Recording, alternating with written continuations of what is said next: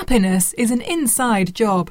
At Happy Healthy You, Connie Bowman helps us find our way with inspiring conversations and healthy ideas for living a whole life in mind, body, and spirit. Happy Healthy You. And now, here's Connie.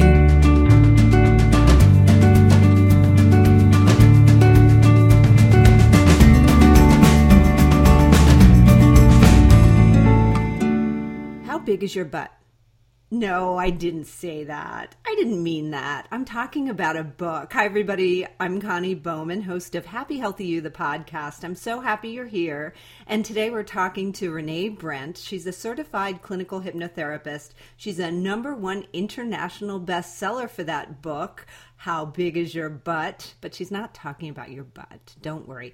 International speaker she is, and she's on the faculty for the Institute of Interpersonal Hypnotherapy. She's been an RN for more than 25 years. She's worked in the ICU, trauma ER, and the recovery room, and she calls herself a happiness hunter. I love that. And she works with clients to use the power of the deep inner mind, the subconscious mind, to release blocks and help us reach personal and professional goals. She's passionate about teaching people and practicing happiness. Welcome, Renee. Thank you so much for coming on the podcast. Thanks, Connie. I'm excited to be here today. How about that title? it's a lot of fun. You know, I originally was going to call the book Practice Happy, and I had a chapter called How Big Is Your Butt? And everyone's oh, no, no. That's it. It has to be the name of the book. It's so clever, but it really says so much, you know, about the BUT, how we stop ourselves. Totally so. does. Totally does. Yeah. And um, yeah, I want to get into that and talk about the book but uh, I I just love that title and thank you and congratulations I, I should say for your speedy rise to the bestseller status international right Absolutely. And it's so exciting. And it's great to say I'm an international best-selling author and, you know, for 6 months whatever. It's more to me about that people are getting the message. I wrote it because we're not taught how to manage our subconscious mind, which is the boss, 95% of what we filter through all day long. So for me to, to help people gain that power, to learn those skills and just feel better in their lives and happier and healthier really yeah. is just amazing to me. Yeah, it's such a fascinating subject. I did a podcast about a year ago with Mary Sidwani. Love her. She shout out to Mary. Hey Mary. Um, she talked about kind of the basics of the subconscious or unconscious. What is it anyway? Is it the subconscious or the unconscious? I remember Psych 101 and there was some, uh, you know, discrepancy about what we're supposed to call it. What is it? You know what? It's I think it's personal preference. I think I I call it the subconscious mind okay. because I think it's uh, for me. I see the conscious and subconscious mind as like a big iceberg, mm-hmm. and the five percent's on the top, and that's your analytical mind, that's your judging mind. But sub underneath that is ninety five percent the boss under the surface. So for me, sub really gets to what it really is, which is uh, what's really swirling out underneath uh, the, the surface. Yeah, and it plays an important role, but and we'll get to that in a little bit. But I want to talk first about your own story. You you touch on it in the book, and you say you were kind of in a place where you were a little bit stuck. You had I don't want to say you had a big butt, but you were you had some butts that you needed to work on. So, can you talk a little bit about your story and what uh, gave you the impetus for writing this book and really moving forward with this great career that uh, is helping so many people? Um, certainly. So, my you know childhood was difficult. I had an alcoholic mother, did the best that she could, and uh, I get gained a very strong personality and independence from that. But also realizing now, looking back, it held I held some really false beliefs about myself, unwanted, unlovable, you know, not not valued, and uh, I did had no awareness of the subconscious mind and how it affects us every day and how we filter through that. But I moved through. I found, uh, you know, a good guy. We got married 20 years three beautiful children. And um, about 20 years into the marriage, you know, things kind of fell apart. And I had been believed that I wasn't any of those things because I had masked it with being busy on the outside, taking care of family, working as a nurse, being a wife and a mom. And um, when that marriage ended and I was devastated, it, that wound was raw. And I understood very quickly that a lot of my pain from about that divorce was really about my childhood. I used to hide in a closet in my in my childhood and just rock myself and tell myself it's okay, it's not you, it's them because I was escaping the chaos and I found myself in my divorce in my closet one day in the dark rocking myself saying it's okay, it's not you, it's him and I was like, "Oh my god, this is not even about my divorce. This is about my about my hurt child. This is about my false beliefs. Mm. So when I understood that, I got some help. I was pretty open and raw, and I did a lot of work on my false beliefs. And when you heal that and you change the echo from your childhood, I could see the divorce from a clearer picture and a place of confidence. And I understood he was just trying to find his happy, and I had some accountability in that. And um, anyone can get through a divorce, the end of a relationship, or a death. It's what buttons it's pushing. So you just have to deal with the inner child too. So uh, I was able to move through that. And after that, I understood that I wanted something different. And I went to hypnotherapy school. I never looked back. It was a great decision for me. And um, the lessons I learned in my entire life helped me to sit in my chair and communicate and open to my clients and um, it's been very powerful work for me and life changing. Yeah, you said so many uh, things that I, I believe many of us can resonate with. And it's amazing that any of us survive our childhood.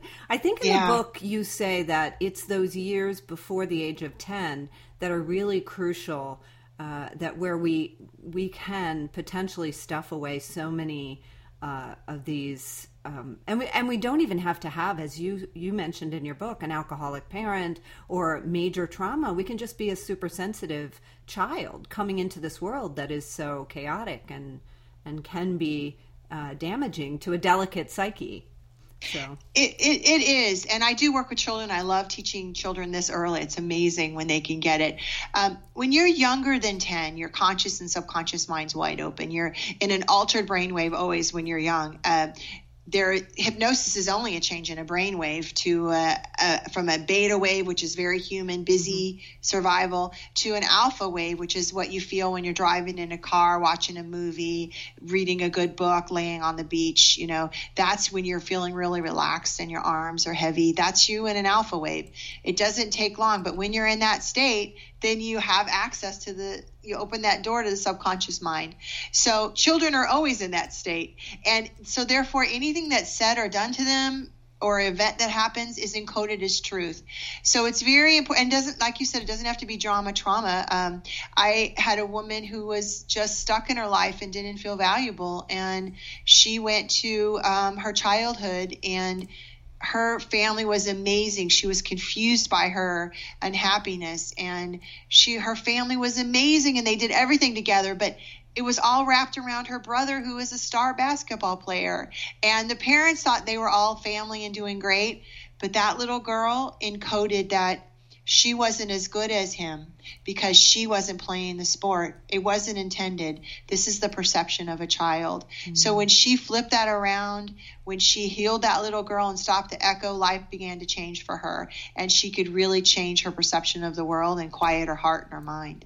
And the exciting thing about these opportunities when we do reach these points, I mean, you say you said also that was it was very uh, poignant that we go through life and we're so busy, busy, busy, busy with everything, and that keeps all of these sort of unconscious, subconscious, whatever uh, yeah. things at bay until we reach a breaking point. And but the the exciting thing for me is that it becomes an opportunity to wake up, to wake up to our true nature, to our to our happiness. So Oh, for sure. Yeah. I have to tell you, when you can look back, like I can look back at my divorce and I'm like, oh, thank God.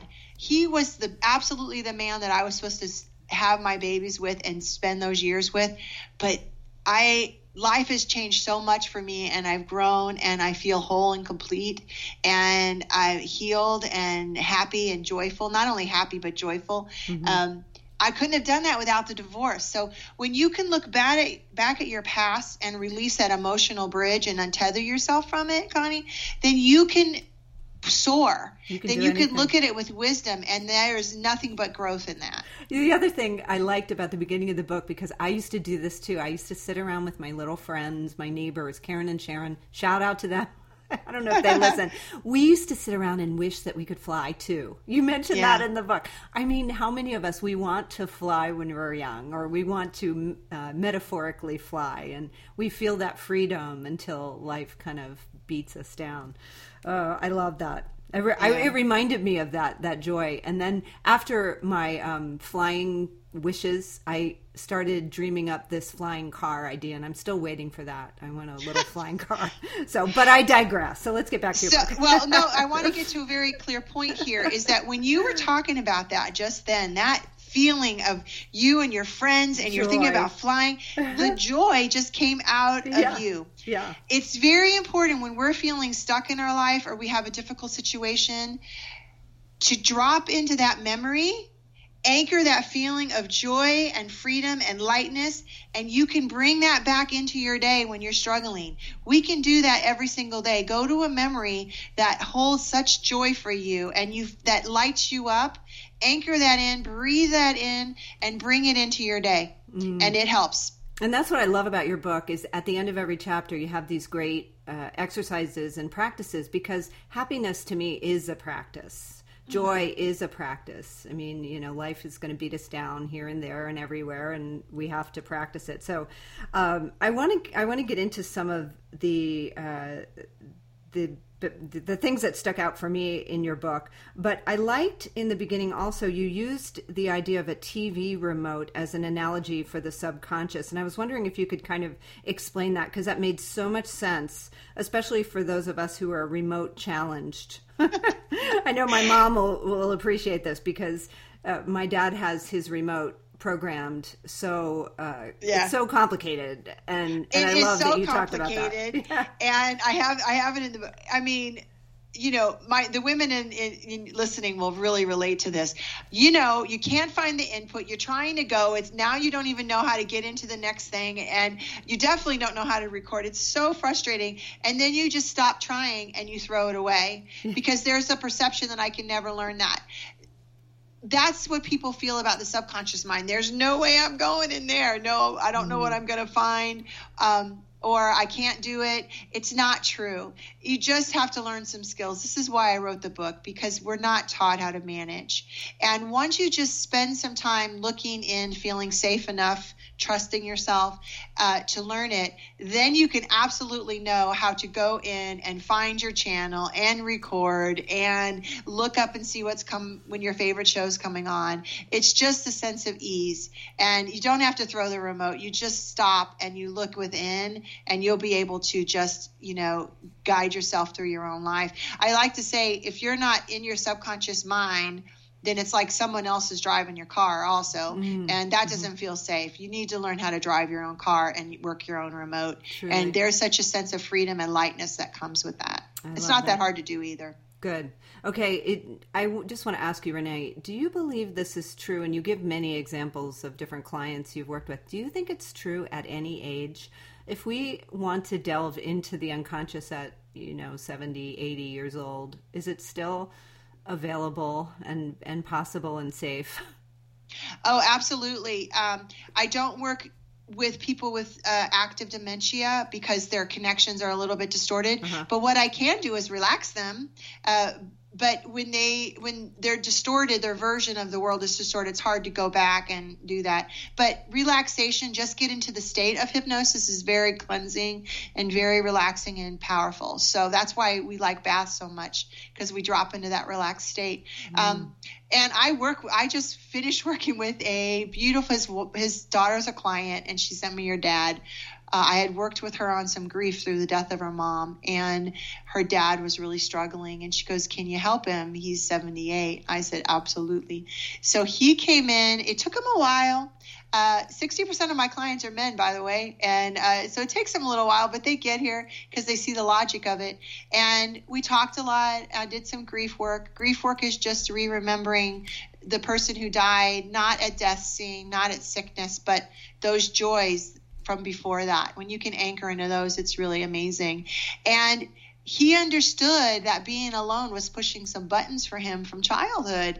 And when we helped him, he did great. And I got a little note from his uh, daughter recently that he's got a little girlfriend and but he's not doing it because he needs to be with someone. He's feeling really joyful and uh, she's just super happy about the way he's moved forward in his life at 78. Mm, that's so sweet. I'm so glad we talked about that because I do believe that we can we can develop personally at any age and i think i think it's daunting to some people but i i want to just put that out there right now Oh, so. absolutely. Now, there's two. All the stuff that I do is based in science. I've been a nurse forever, so I come from this platform of mm-hmm. science. And there's two things that your client, your um, audience might want to look into that proves them that they can change. One is neuroplasticity. We, you can literally change your mind in three to four weeks by shifting that negativity to positive. Uh, it literally changes the way you fire and wire your brain.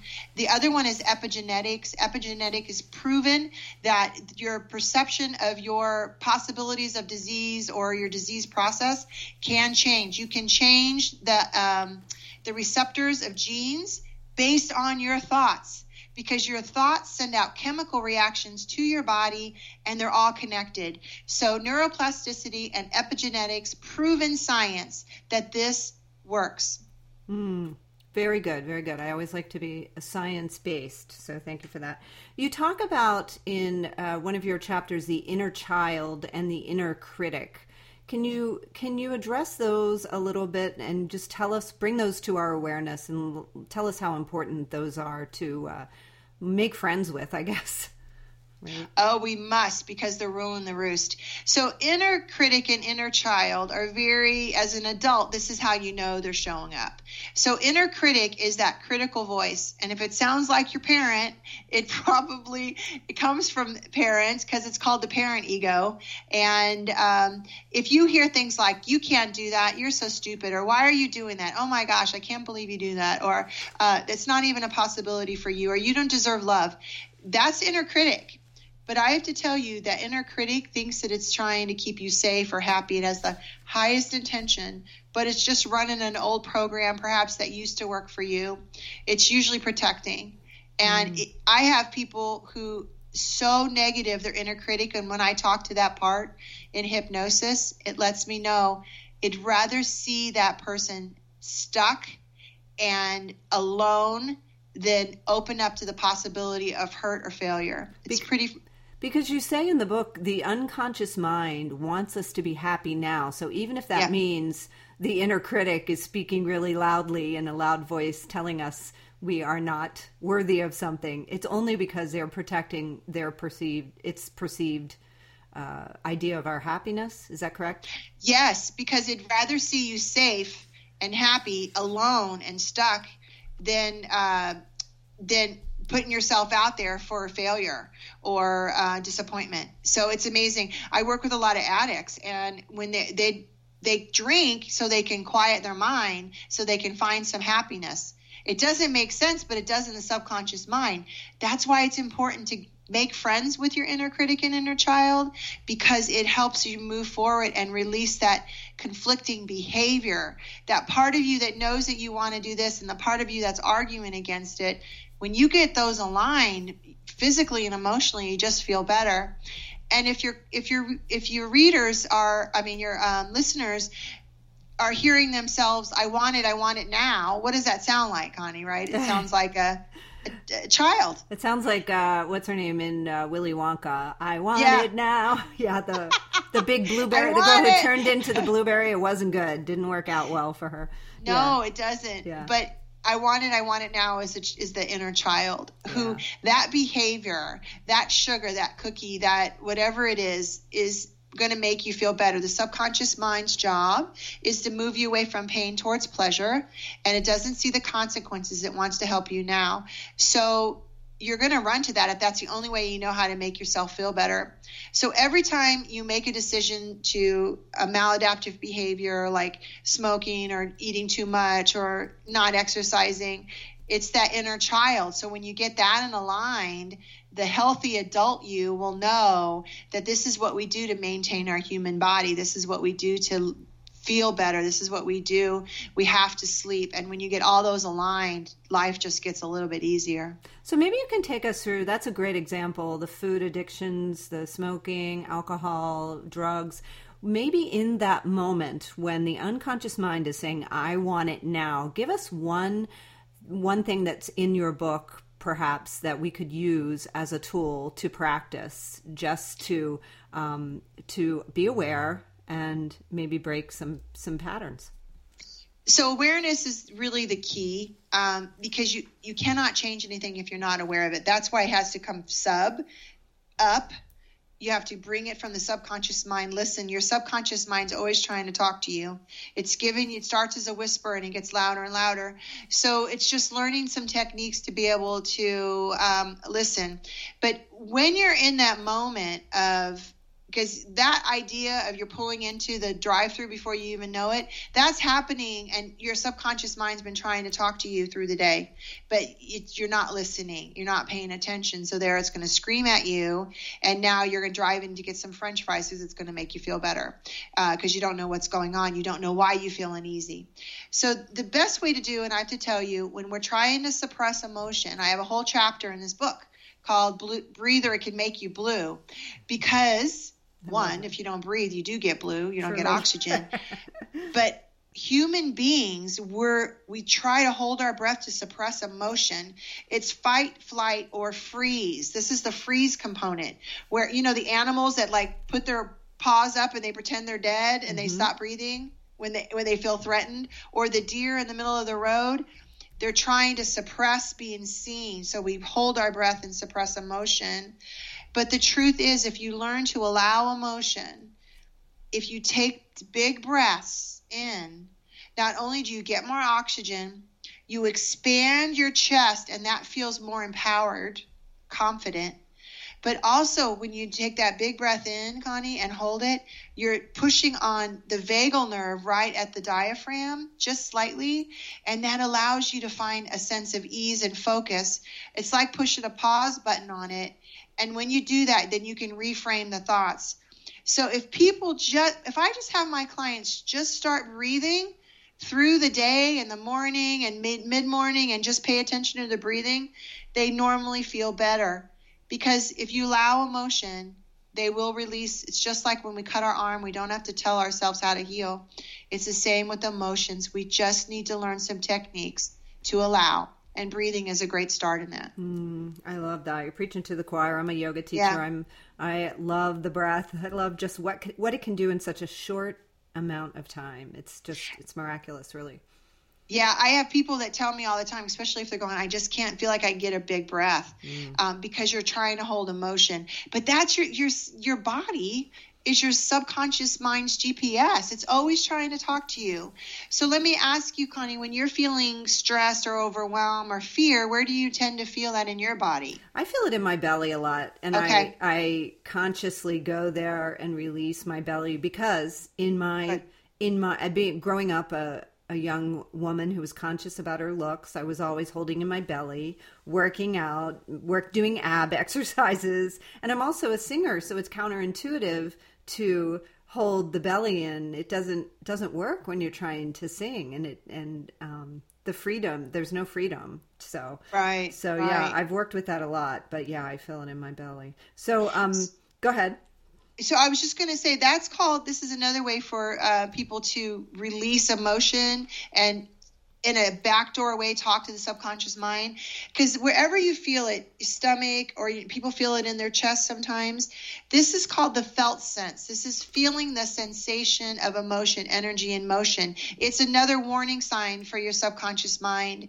So if you drop into that feeling in your stomach just for a minute breathe and drop into it guess what? You're actually dropping into the subconscious mind. And if you can attach an emotion to it. Oh, this feels like fear. Then start listening because the subconscious mind's talking to you all day long. What am I afraid of right now? Then you can start arguing for the truth. You can tell yourself in that state, I'm safe, I'm capable, whatever it is. But if you don't know what emotion it is, there's a technique that you can do to allow it. By allowing the sensation, you actually allow the emotion and you feel relief.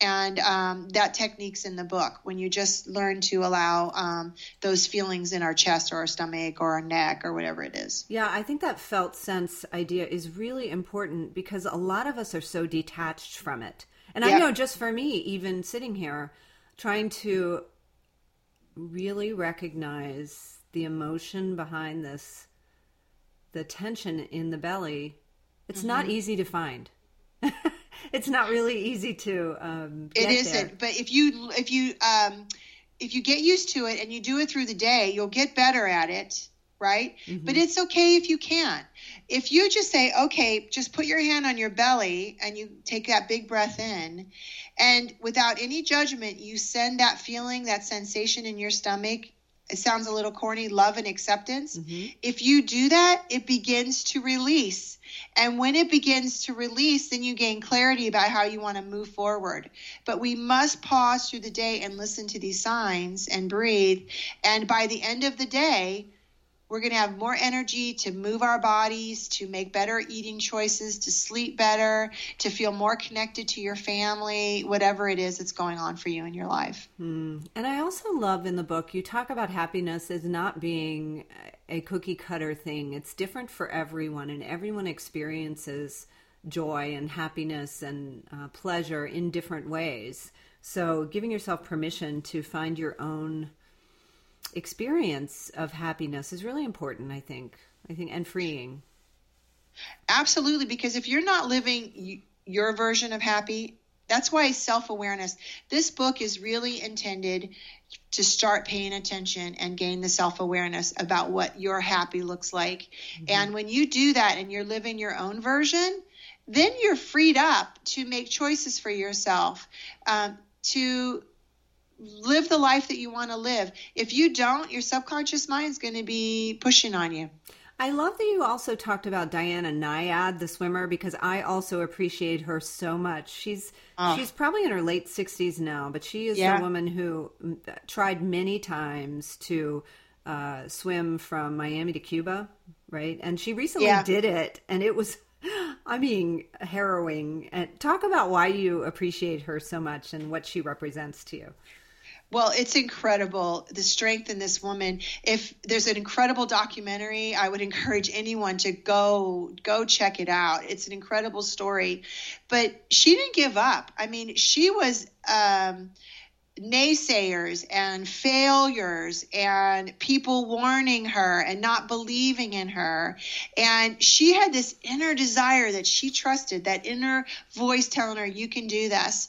And her story is remarkable. And the most powerful thing that I, in that documentary, besides seeing that joy in her face when she actually completed it and, um, it just moves me every time I think about it. Mm. She said that the hardest part for her was jumping in the water in Cuba to get started that was the hardest part. And that's such a metaphor for so many women and people in this world. We're afraid to get started. We're afraid to start paying attention to our subconscious mind. We're afraid to put in that application because we're fear of rejection. Mm-hmm. Just jump in and trust. She trusted that she would find a way. She trusted that she had the right people in the boat next to her if she got into trouble to keep her safe.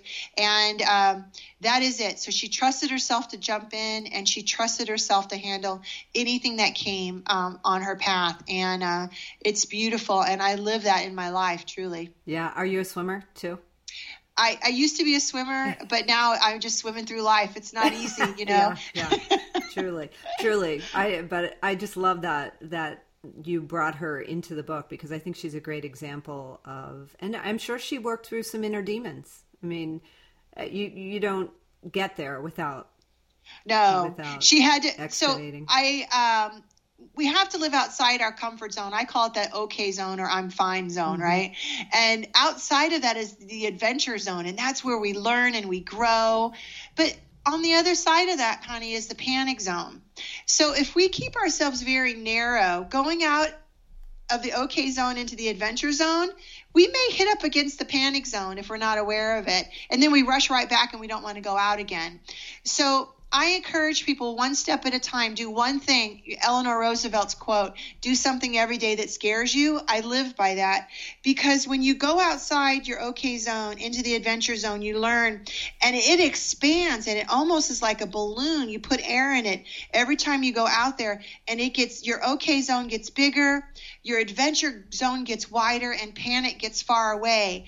And before you know it, you're living that life that you want. You're feeling good, and you trust yourself around every corner. And that just is amazing. And that's where true joy comes from and happiness. I'd like to give some examples here, and maybe we can start. Well, in my experience, I'm an actress, and um, I had a little early success when I I was in high school and uh, I had done the musical Grease, and one of my friends called me and said they're auditioning for the movie, uh, and they're they're they're having auditions uh, in every state, and they wanted to bring in uh, like one person from every state to represent high school students. So I went and auditioned, and there were like a thousand people there, and I had that sense of panic toward the end, and I luckily had this woman who was part of this uh, the casting who came up to me and said, you know, Connie, you really have a good chance. And she gave me a little bit of encouragement because I was I was so panicked I was ready to back out. Mm-hmm. and luckily I did and I I won. And I was one of the I was the one representative from Maryland and I flew at 17 flew to California and shot the movie Grease which is an iconic movie I think with John Travolta and Olivia Newton-John. And so that gave me a little bit of um of spark. You know I went to college after that and then like every once in a while I go back to that and I think, wow, that was a pretty big win for an early age. And I kind of, I was too stupid to be scared, I guess, back then. But now at my age, I'm a little more, um, I have a little more trepidation before I go into a casting and I, you know, those voices speak to me. So, what are some things we can do to sort of, as you said, ease in and build those muscles if we're just getting started on following through with one of some of our dreams? So, awareness of your perception of yourself and your false beliefs is, is a good place to start. And um, so, because happiness really is a perception of mm-hmm. um, of our life, you know, it's and um, you know, happiness is the art of that perception. So, knowing that and then going back to those memories. So, it's just the perception of success. So, if someone may not have, you know, there's a beautiful story, and I, I'm going to look for you next time I watch that movie. oh, you, uh, you, can't blink, but I am in there. I'm in there. Yeah, so. but I think that's wonderful because you had an example for yourself of success and your capability of, of moving through it, even if you felt panicked. Yeah. That's inspiring. Everybody has those stories but sometimes we put on our own blinders. We can see everyone else's successes and everyone else's capability, but for some reason we have a hard time looking within. So, first of all, I would encourage everyone to just drop in and close their eyes, take some big breaths, and find a time when you felt determined, successful, healthy, and go to that and, and anchor in what that in that moment you felt because we're all looking for the feeling of that's it. A car, a donut, whatever it is, we're looking for the feeling of. So go to a time when you felt that success, when you felt strong and confident. When you do that, then you can carry that into just moving one step out. Even if things, when you move out your comfort zone and it doesn't go exactly the way you want, some people are innately, naturally on hyper alert because they've had some kind of situation in their past or that's their personality type now, where they're scanning for the negative. Mm-hmm. In every moment when you step out, I want people to scan. I teach my clients to do that. Scan for a success in that moment. Maybe it's just that you actually, you know, I never went in elevators and I got in the elevator, but then I got right out of the elevator. Mm-hmm. That's a success, right? Right. I made an airplane reservation but I canceled it, but I thought about it and I actually did it. You know, that's a success, even if it feels like a failure. Failure is the perception, right? So when you do something, find, look, scan for the positive in it, and um, and steer and you're retraining your brain neurologically when you do that. When you shift and find one thing positive.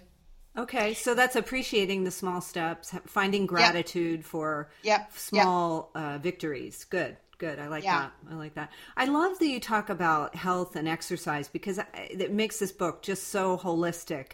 I mean, we we need to move our bodies. I mean, it just makes us feel good. So, so I love that you put that chapter in there, and there's some great ideas there. But one of the most poignant chapters, I think, is forgiveness, and you talk about your own journey with your mom.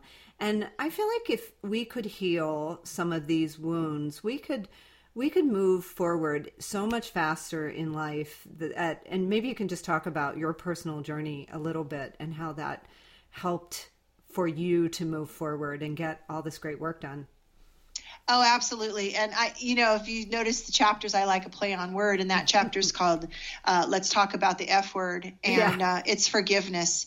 And I tell all my clients that one, forgiveness and self acceptance, because that's self acceptance is self forgiveness, um, is the key to really moving forward. If you don't accept yourself or your past situation, forgive yourself and others, you are stuck like cement. You are tethered to that forever, and it is a heavy load to carry. So, forgiveness is super important. I had a mother who was an alcoholic and single. I was five of six children, and she just wasn't capable. She just had her own false beliefs, and I and I know now she was doing the best that she can, but she was dying of lung cancer. And I had an incredible woman tell me that Renee, you really want to have that conversation with her now because you don't want to have it at her at her grave. It's harder.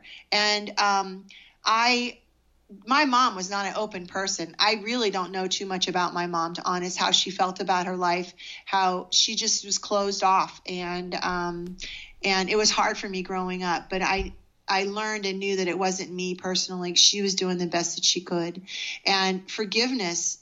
Not accepting the what someone has done to you badly. You don't have to. It, you don't have to um, forget it or make it okay. Forgiveness was I knew was about me it was about me being able to move forward from the rest of my life and just cutting that chain of that. So um, I had a beautiful conversation you can read about in the book. It's hard for me whenever I read it. I'm re- I'm so funny. I'm doing my uh, audio book now. I I I have a hard time getting through that without crying because it's such a powerful moment when I s- knelt in front of my sick mom and I told her, I looked at her, I said, You don't have to say anything. She was very uncomfortable. Her she had fright in her eyes. And I said, I just want to let you know that I'm gonna cry. Um, I'm, I just want to let you know that I'm sorry for being a difficult child because I was. I was in survival mode and I was just uh, taking care of myself. And I happened to do that with not being very nice sometimes. I had a very uh, clever tongue. And I said, and I also want to let you know that I forgive you. I know you were doing the best that you could. She didn't say a word to me, Connie. She just looked at me and tear rolled down her eye. And I knew in that moment that we had both healed. And when um, I came back to later that in another month to put her in hospice, things had changed. It was like this invisible. Nothing had changed in our lives. We still had our past together, but this invisible barrier to connecting had shifted. And I spent I spent the best. Crazy to think putting your mom in hos- hospice we had the best time mm-hmm. because we were clear, we were connected. And you can do that if you have something in your past that's got this invisible barrier around you, then you're not truly connected to people in your life. And when you release it and stand in forgiveness and for you and yourself and others, it frees you up and you find such joy in your life. I just can't express this enough to people. It's just, it's, it's an incredible experience and i would encourage anyone to work through it and if you can't do it on your own find some professional help to do it Mm, yes, that's so profound. Thank you for sharing that, Renee. I, I, I learned uh, this this uh, saying, I guess, that um, we should we should try to say to everyone, "I'm sorry, I love you, please forgive me." And and I, I tried that with my own mom, and she goes, "What? A, what? What? A, wait a minute." What what am I forgiving you for? What and she got real deep about but I think it's really profound if we can we all have things to forgive one another for in this life and just to humble ourselves and acknowledge that and you know i love you i'm sorry and Yeah. move forward and it's freeing and it's just saying those words getting them out It is. That's mm. a, a, Ho'oponopono, I think, is is a Hawaiian mm, prayer right, for that. Right. And you live your life um, knowing your accountability in this world. If something's going on for you, to look at your own accountability and move forward and ask for forgiveness. For me, one of my greatest assets and kept me healthy in my life was I could forgive others. Um, and accept them where they are, not where I wanted them to be. But what I didn't accept um, in the long run was myself and i was really hard on myself and judgmental about myself and man is it easier when you're not doing that mm. gandhi says holding on to anger is like poison mm-hmm. uh, drinking poison and expecting someone else to die yeah. and uh, you know stop poisoning yourself and really just feel the freedom in that and we're human we're all yeah. human we all do stupid stupid stuff. we just do. So, and the difference between healthy and not healthy is knowing that I did something stupid, but I not the I am stupid. When right. you believe I am stupid, that halts you in your tracks. But you know, when you can laugh at yourself and yeah, that was kind of stupid. Uh, it it shifts how you manage your day. Yeah, for sure. And then I love that you included a whole chapter on fun what I mean, how important is fun? Just finding the laughter in these silly situations we get ourselves in and having some fun. Yeah, it's great. That's that's good. And you have a chapter on PTSD. We won't go into it now, but reprogramming and and I love that you included tapping. I think that's a really powerful exercise. I did a podcast on that, and um, I th- I think that's important information to have out there. But I did want to get to uh, sleep because I think so many people. I, I teach a yoga class called Nightcap Yoga, and it's supposed to prepare us for sleep. And it's popular because so many people, especially women, have trouble turning their brains off. And I think mm-hmm. if we do some of this work, it's it's appropriate that it's one of the last chapters in the book because we do this work, and then we can have a decent nice night's sleep, unless there's you know, barring any physical uh, conditions. You want to talk about that just a little bit? certainly. A lot of people come in to my office and like i don't know why i haven't slept in two years. Um, my mind keeps racing. Generally speaking people who can't get to sleep are worrying about the past and people who wake up in the middle of the night are worrying about the future. That's the name of my next book. Uh, oh no, I worry about worrying because yeah. it's it's so it's devastating. I didn't have enough room in my chapter in my book to talk about it, so I'm going to mm-hmm. write a whole nother book about how it affects us. Um, but sleep is one of them, and it's really hard to make these changes and find the strength to uh, make these shifts in our life if we're not sleeping at night. To be honest, so it's it's the last chapter, but in, next to forgiveness, one of the most important.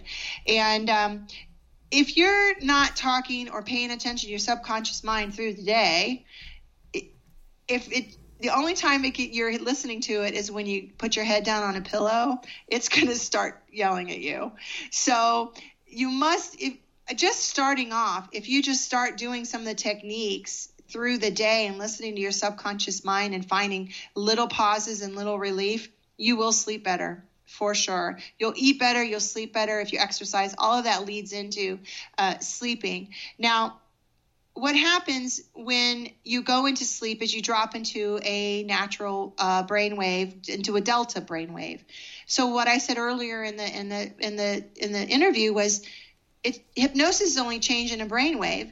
So if you could teach yourself hypnosis, all hypnosis is self hypnosis, by the way. I can't make people say or do or think anything they don't want to do. Mm-hmm. Um, when you drop into that alpha wave and then into a theta, and that drops you into delta, you're naturally, when you go to sleep every night, going into hypnotic state. So if some people have a hard time turning it off, I have them do the techniques through the day. Before you go to bed, you write everything that's racing around in your brain. You keep a journal.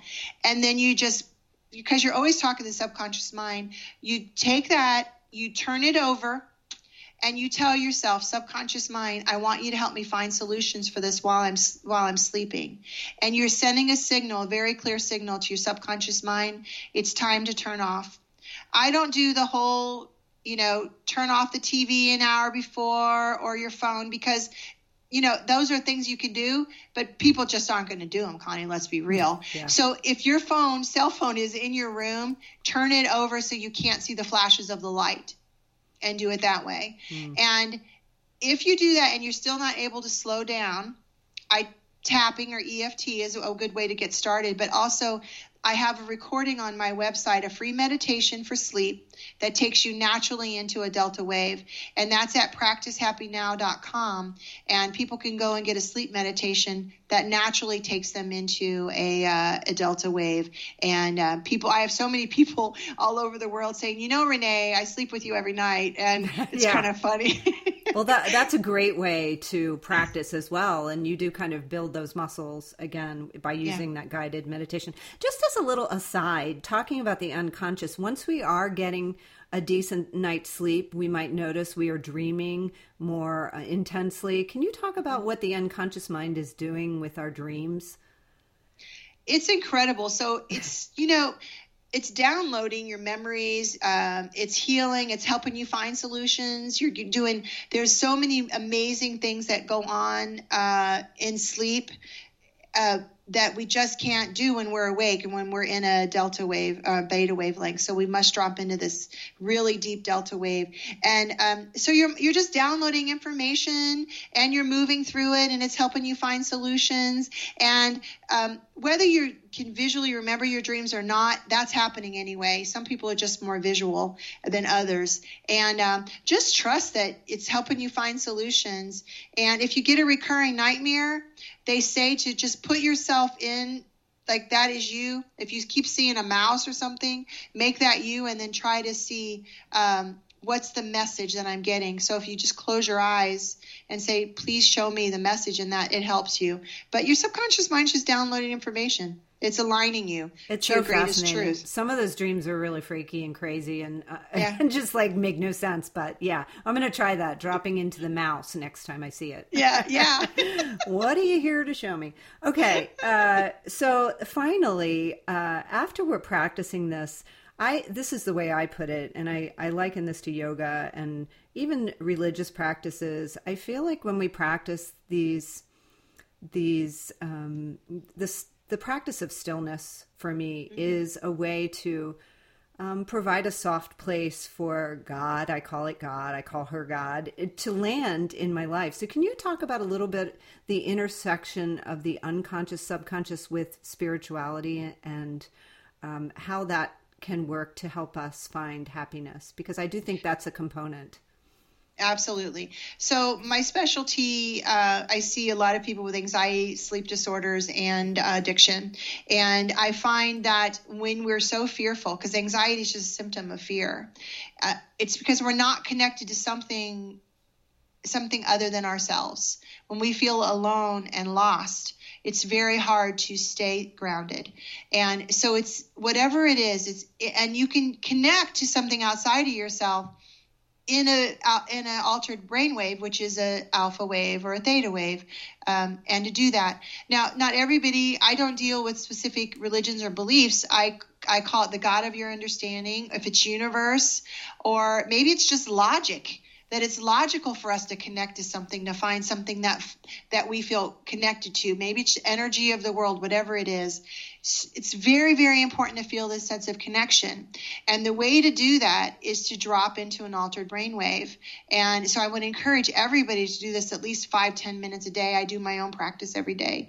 Um, even though i'm in and out of hypnosis with my clients you must learn your truth. And if your mind is so busy with worry you're worried about the past, you're worried about the future, you're not staying here. It's when we do that, it's because we don't want to look in. When we're outside looking at everything else or taking care of everybody else, we cannot feel connected to ourselves. When we're not connected to ourselves, it's impossible to connect to a God or a universe or something, you know, brighter and higher than ourselves. So it's important the most important thing is higher self or higher perspective. And I also have a meditation, a free meditation uh, that connects people to their higher self, them at their fullest potential. And they may see God, they may just see themselves reaching their goals, whatever it is.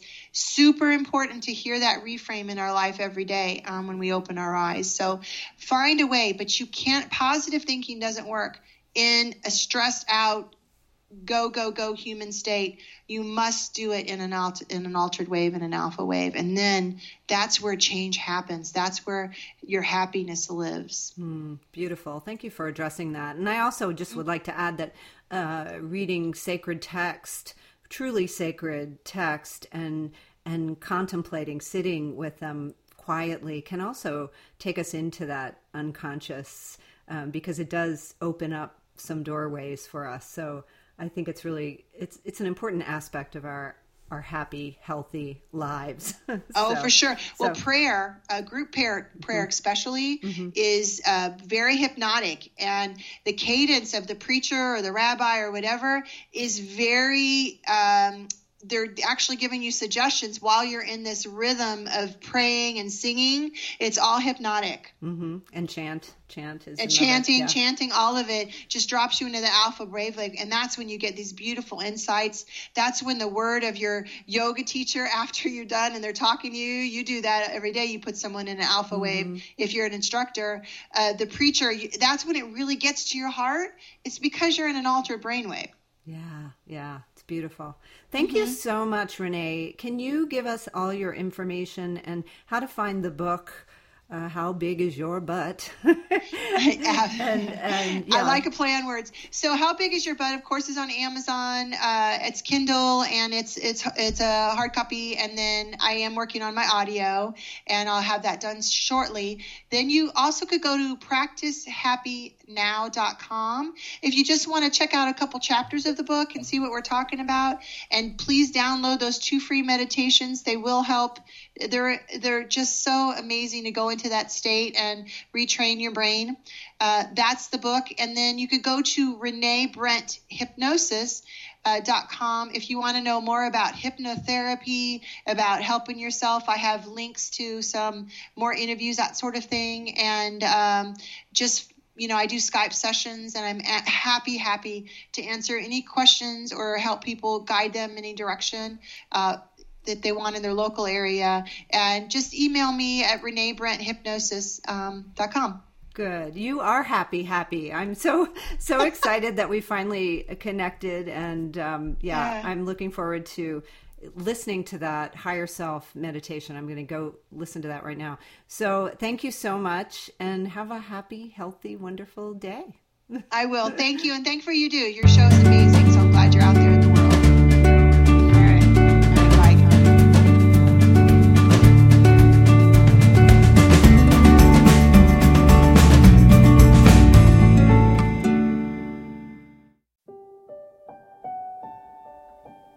to Happy A Journey of Hope, Healing, and Waking Up is a small but powerful book about healing from one of life's greatest tragedies, the loss of a child. It's about love and sadness and being human. The nine lessons in Back to Happy are intended to be food for a broken but awakening soul. Healing from grief and loss is possible. Finding joy again is possible. Back to Happy in paperback Kindle, and audiobook at Amazon.com. For more information, visit backtohappybook.com.